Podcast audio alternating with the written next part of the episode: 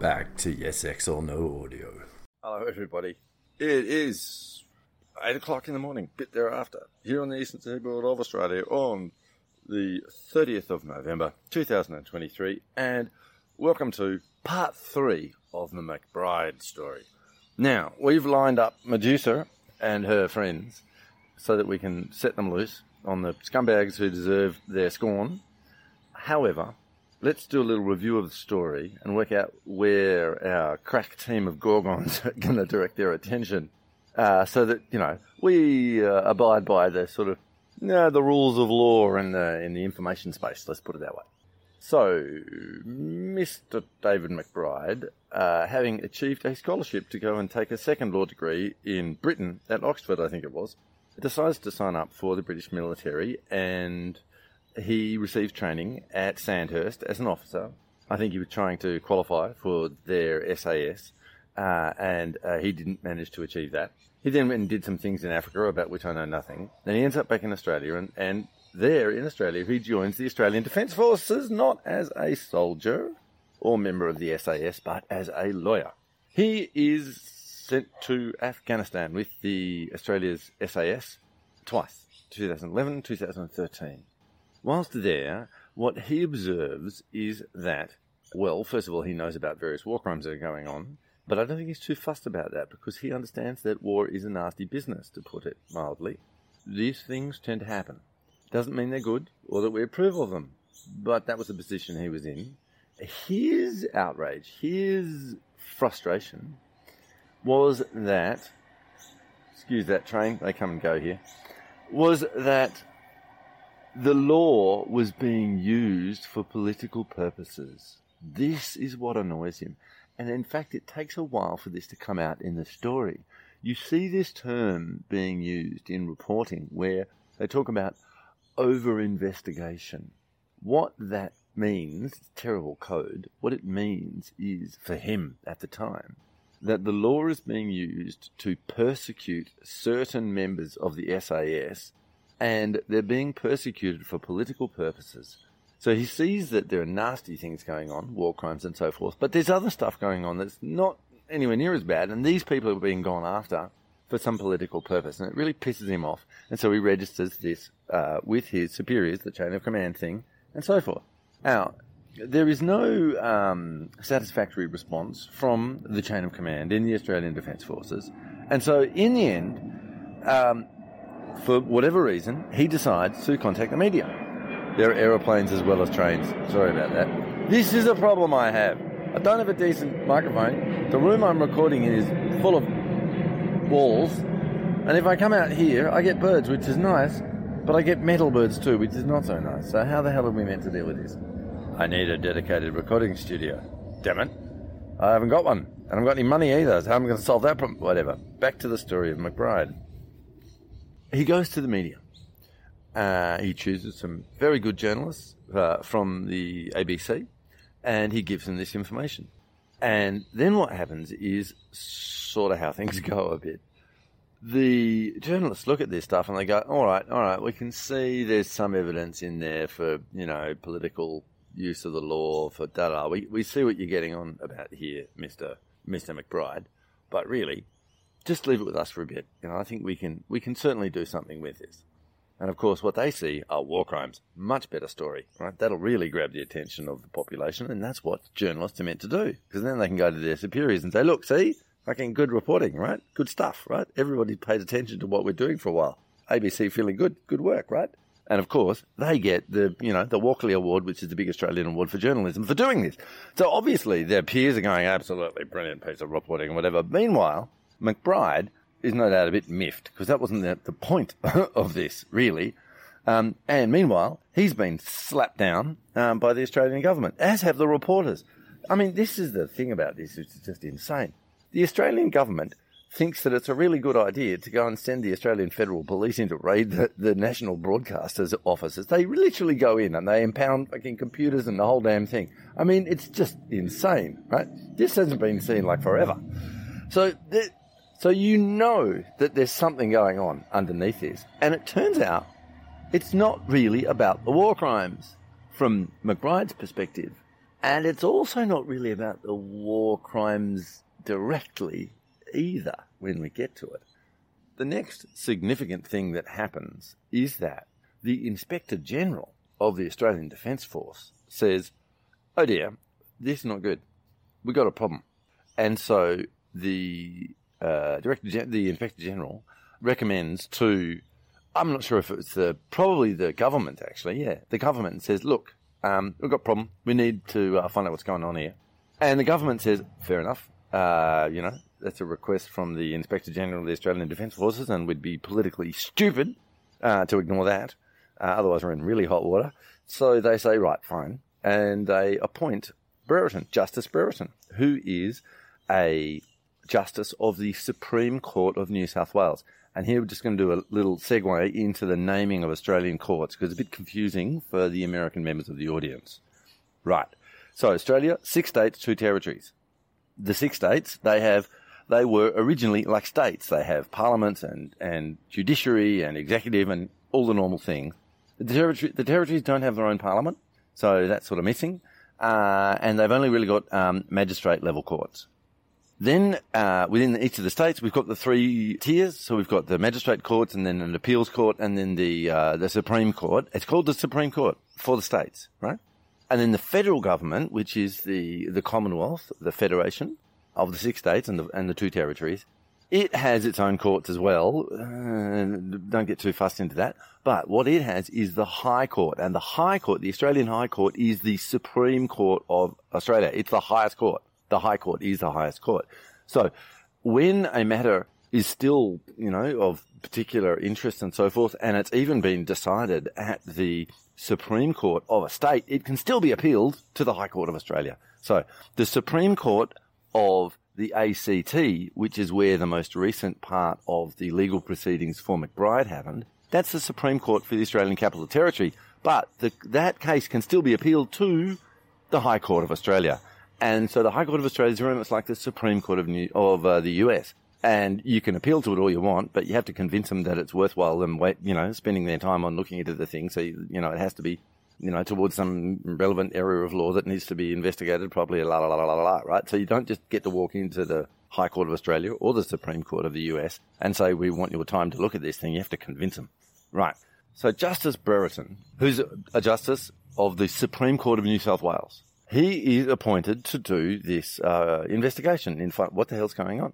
And the reason he's appointed is because he is a member of the Australian Reserves, of the Australian Defence Force. So they figure, right, he knows something about the culture. He'll, you know, know who to work with and to do this properly. Right? He's a ju- justice, Supreme Court justice. He understands the law. That's all fine. But also, he'll have, he'll understand the structure of the ADF and how to therefore to go about the thing. And so he does. Spends, I think it's four years or something. He spends quite a bit of time going through this, looks at all the stuff, and then he p- produces his report, and all the details of the report are redacted because you can't do that, secret information. But the summary is re- published, and it goes 39 cases of absolutely documented war crimes, without a doubt, and not just the war crimes, that these are institutionalized.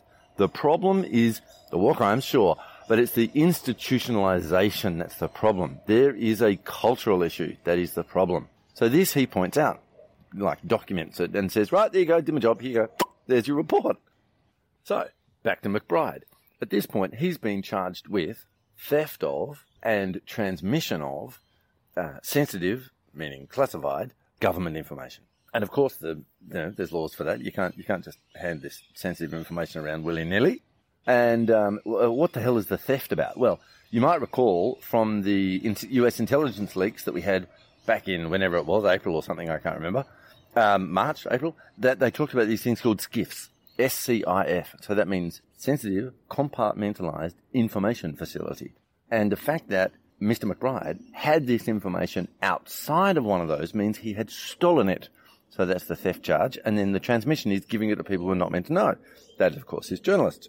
So this is what he's charged with. So the case that's presented to the Australian public is the SAS are committing war crime after war crime after war crime in Afghanistan. Here's a guy who told the, the journalist about this, the whistleblower, and the government are coming after him for possessing, stealing and, and transmitting secret information. And the Australian population are going, well, what the?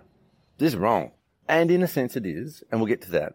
Because the other part of the direction of the Gorgons is also understanding who's been fighting the good fight to put out a little bit of praise. So if you're interested in following up on this whole escapade, you know who to thank and you know who to support because they're actually going after the thing that really matters. Some of it, not much can be done about, done about, we'll get to that, but some things can. And some people have actually been doing this work, and so therefore, you know, these are places where one can go to pursue this thing and, and uh, make life easier for the next McBride that comes along. Anyway, what this really comes down to are legal proceedings, and on two fronts. However, before we get into that, we need to do a little segue into the style of legal system, the type of legal system which exists in Australia versus the one which exists in the US. And uh, on this podcast and in this newsletter, I go after the US all the time and go, oh, look, scumbags, blah, blah, blah, blah, blah. It's because it's all corrupt and, blah, and so forth. And I'm sure you've seen this. However, I'm very interested in pointing out situations where I think the US is doing a better job um, than us stupid Aussies. And this is a good one. So the question is, should the government have been prosecuting McBride for these two. There are five charges, but they amount to stealing and, and dissemination of classified information.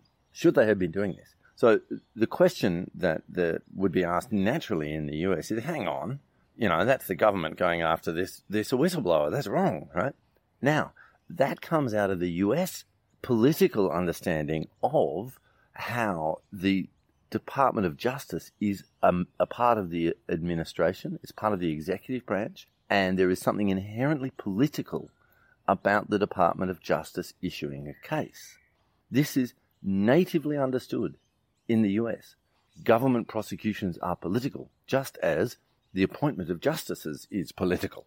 Right? So this is understood thoroughly in the US, and it is resisted. This understanding is almost anathema to the Australian legal system because it is inherited from the British. And so here we get into some of the nasty weeds.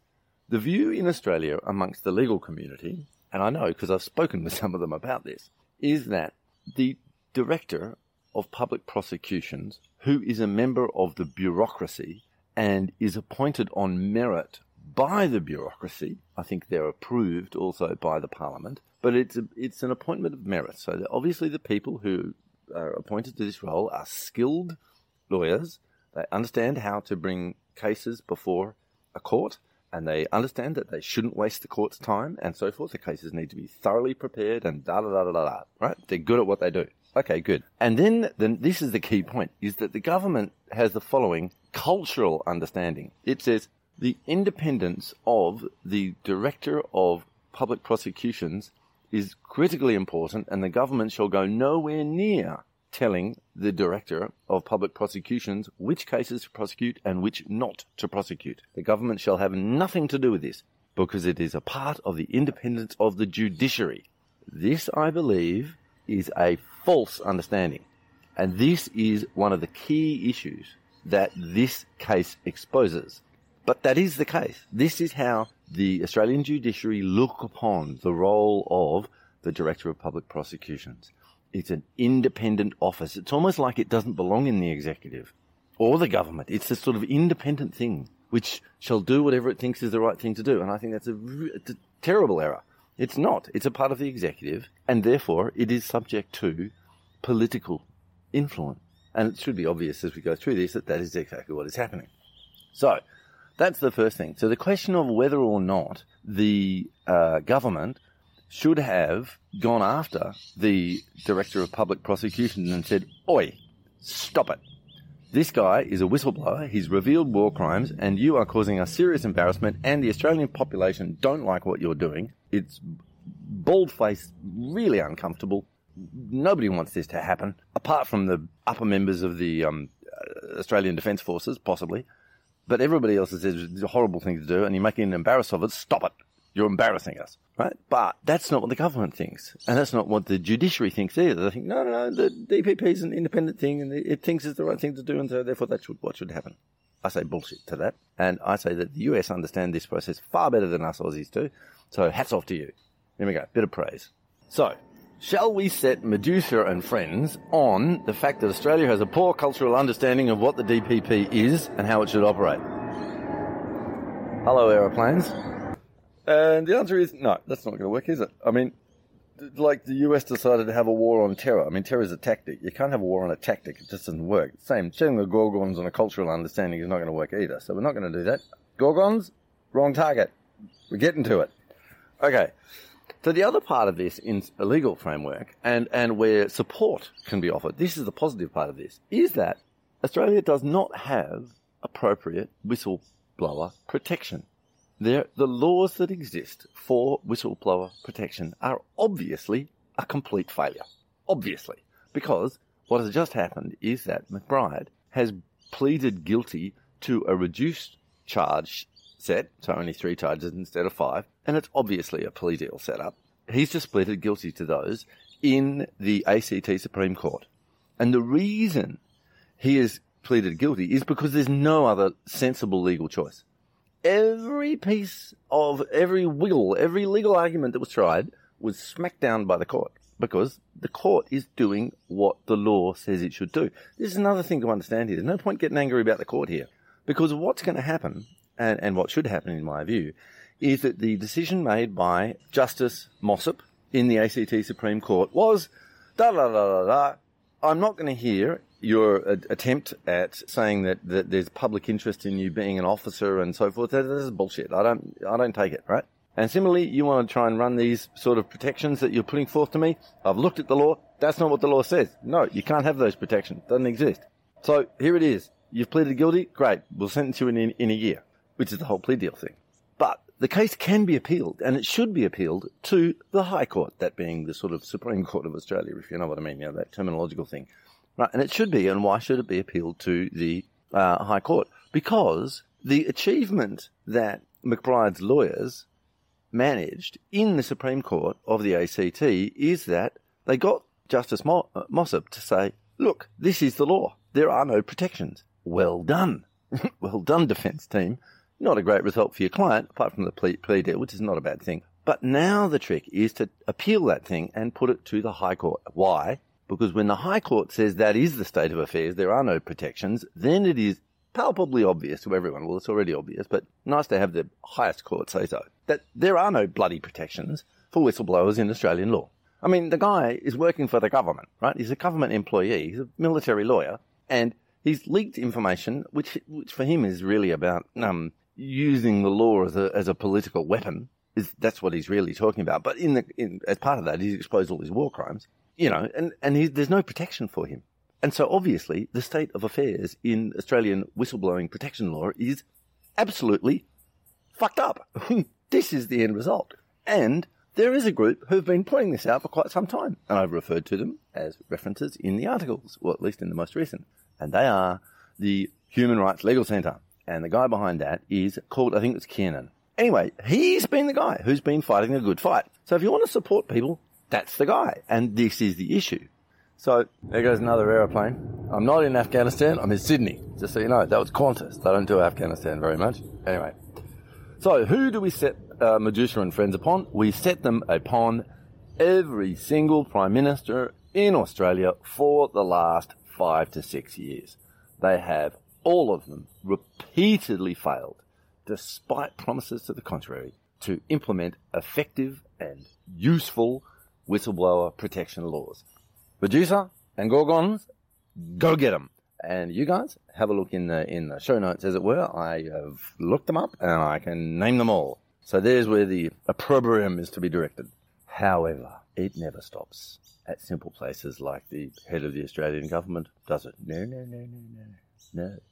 The question is, why did the Australian government set the charges? Why did the DPP this independent, gold, shining, wonderful independent part of government that's not part of any other part of the government at all. Why did they do this? And what is happening here is revealed very early on at the magistrates before the magistrate appearance happens. Not the not the um the ACT Supreme Court. No, or years ago, right at the very beginning. There's trains, as opposed to Afghanistan. Right. What happens is that the Australian Capital Territories Magistrate Court Justice before the first appearance of McBride in the court is visited by two members of the Australian Information service. So the sort of military intelligence, secret intelligence, call them what they want. We used to call them ASIO back in the day. There's the Australian Secret Information Organisation or some shit like this. And these days it's called the Defence Intelligence Organisation. You, eh, you guys know it. They just keep changing the names. We know what it is, right? Australia is part of the Five Eyes network, which is, as you, I expect, know, the nations who are natively English speaking and, uh, you know, all club up. So that's the US and the UK, they're the top tier. And then there's the three others. That's Canada, New, South, uh, New Zealand and Australia. So we're the sort of second tier of the Five Eyes, right? So this is an intelligence sharing organisation. And what has happened is that members of the Australian branch of this, you know, club of five have gone to the ACT magistrate justice and said to him, Oi, now, look, there's this information which is associated with this case, and we would very much like you uh, to make sure that that doesn't come up in court. Do you understand what we're saying here? And of course, the justice says, uh, why would that be? And they say, well, it's a matter of national security. And the judge said, well, okay, well, fair enough. Um, and that's outside of my area of purview. I understand what you're saying. Thank you very much for informing me, and so forth. And that's what goes on. And that continues right to what happened the other day in Canberra. There is evidence that would support McBride's defence, which is denied by the ACT Supreme Court Justice Mossop. That is where we really would like the Gorgons to go.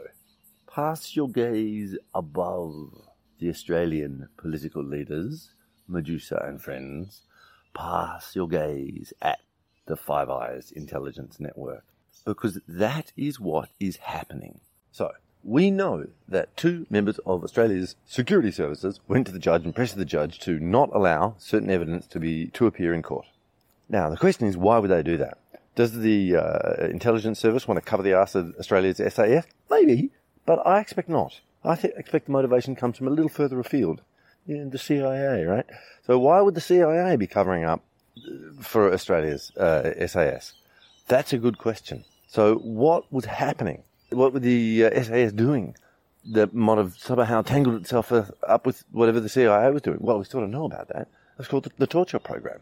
This is what they were doing. We know this from Craig Murray. Hey, he pops his head up again because it was happening just up the road in Uzbekistan.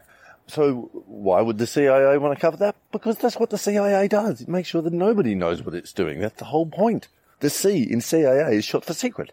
And thanks to one of the uh, newsletters subscribers, Mr. Whistlin, he provided links to some excellent reporting done by the World Socialist website. Who cares about their political views? Doesn't matter. Good reporting. And their reporting was, oh, when the same thing happened, that it appeared that Canadian SAS soldiers were doing war crimes, Afghanistan, that investigation got swept under the rug there too. Now, call me a conspiracy theorist. I think the CIA might have been involved in both of those because that's what was happening. These elite soldiers were somehow involved in God knows how many different sorts of illegal activity in, in Afghanistan. I reckon there's plenty more going on than just assassinating people in custody for information. What was happening with the the drug, the poppy production in Afghanistan? Taliban are in charge. They get rid of the poppy production. Not all of it, a lot of it. CIA comes in, takes over the government, poppy production goes through the roof. Correlation? Yes. Causation? Who knows? But we know that the CIA were doing this in um, during the Vietnam era. I mean, that was the PhD thesis of uh, Alfred McCoy, who's a distinguished professor of history and so forth in uh, in the US. So we don't know what they were up to, but I reckon that's got something to do with the torture program myself. See, the Australian government will say to you, we believe in the independence of the judiciary, and because of this, we are not going to have anything to do with telling our DPP who should be prosecuted and who should not be prosecuted, and which laws should be enforced and which shouldn't, because this is an independent. And they are lying to their fucking asses.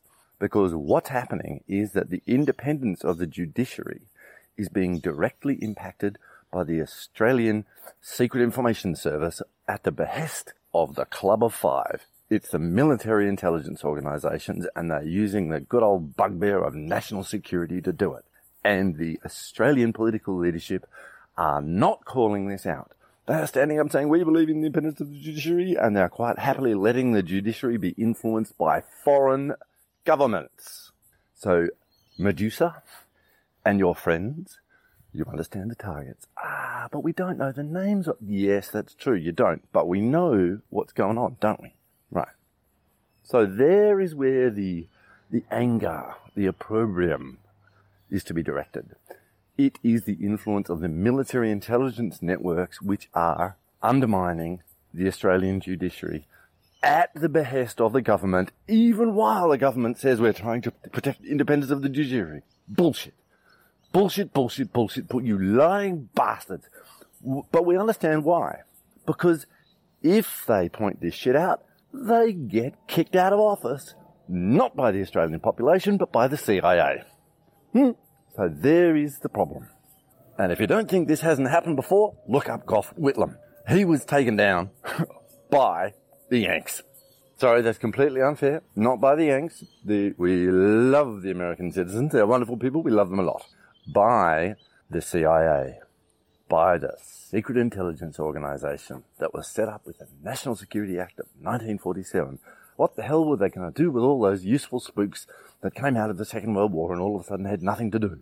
Well, let's just create an agency for them and put in there a bunch of analysts who are very useful and also a bunch of operatives who are going to go around and undermine governments all over the bloody world, including those of our supposed allies. And so that is the story of David McBride there has been repeated failure by government after government after government to enact effective whistleblower protection laws. This opprobrium and anger can be directed at them. Government after government after government, and therefore the heads of these governments are deserving of your scorn, disrespect, and throw your shoes in their direction. However, there is a deeper issue, and that is that these government leaders are not independent of the alliances which Australia is a part of, and they are primarily to the US and Britain. And so we are subject to the whims of the CIA and MI6 and the other more powerful groups that sit behind them. So, familiar story. How about that? There's a little bit of confusion along the way, but we got to the obvious endpoint in the end. Hope you've enjoyed this little journey. Catch you next time. Until next time.